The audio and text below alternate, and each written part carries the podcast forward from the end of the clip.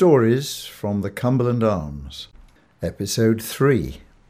In this episode, a story, a commitment, and some history.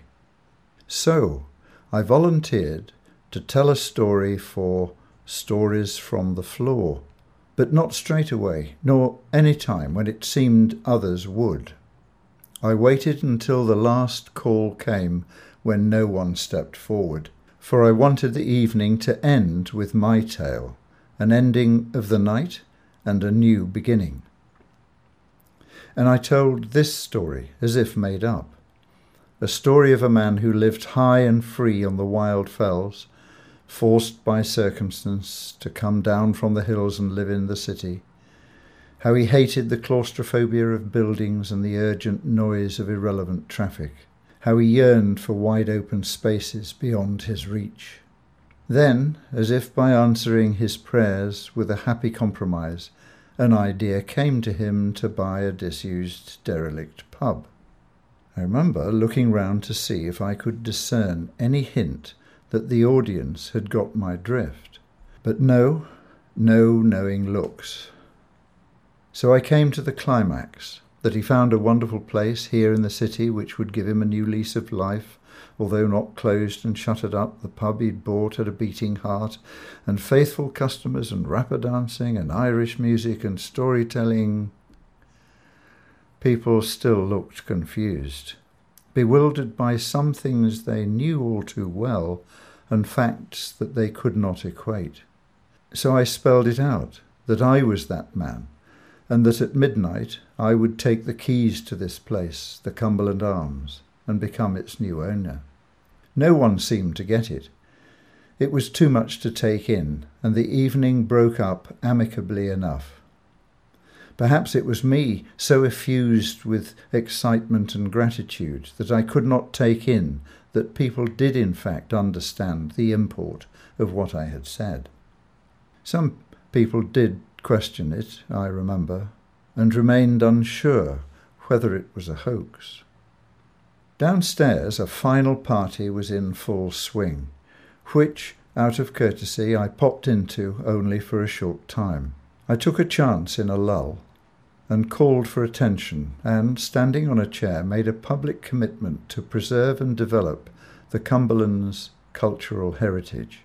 And we have kept that commitment, Jo and I supporting artists from across the spectrum, especially those starting out, helping as much as we can those who want space to try things out.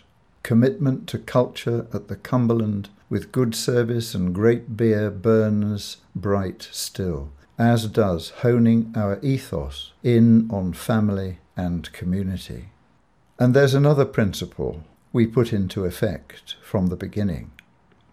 Because I was to live upstairs, we agreed that staff would treat customers as if they were coming into my parlour, and equally we would expect the customers to treat staff likewise.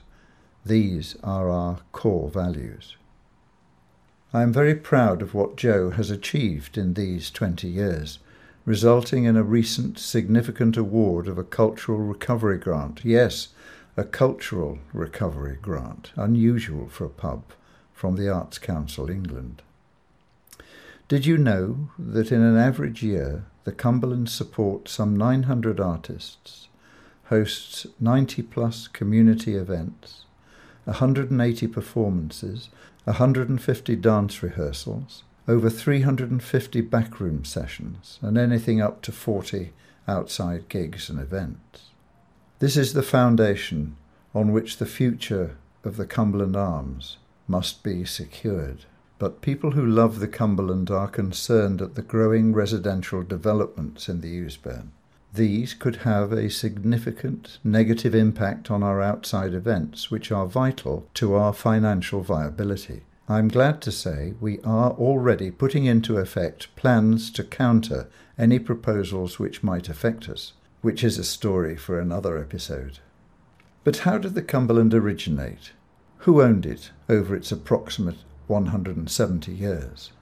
Well, we've had help from Mike Greatbatch, well known for his historical walks round the Ouseburn and his writings on social history, and from Sue Bright, a keen local historian. The Cumberland has a story going back to the early mid 1800s. The building began life as a dwelling, number 30 Byker Buildings. 254 people lived in the street, and behind number 30, a further 79 people lived at James Place. You can still see the faint painted sign for James Place outside the Cumberland on the wall beside the fire doors to the upstairs venue.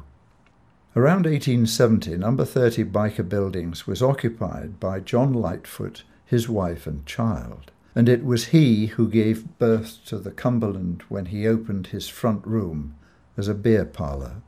This coincidence with our intent in 2022 to treat people as if they were coming into my front room seems to underline what the Cumberland has always been about. John Lightfoot was allowed to do this by virtue of the Beer Act 1830, which allowed rate paying householders to sell beer. The passing of the Beer Act was a momentous moment for cities throughout the kingdom, for its purpose was to save the nation, and its effect was to begin the Cumberland's long history. Why and how is for next time.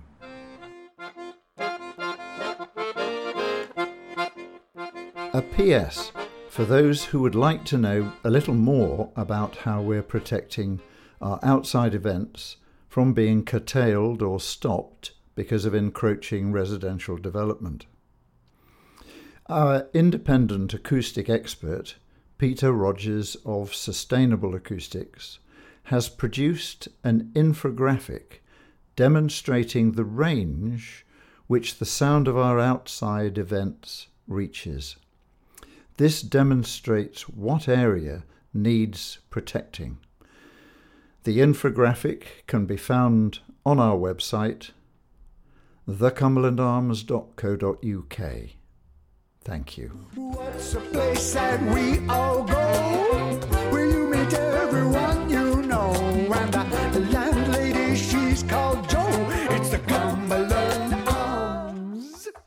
The Cumberland Arms podcast was produced and recorded by Hal Branson, barman at the Cumberland Arms between 2006 and 2008. The music featured in the Cumberland Arms podcast is by Tim Dalling.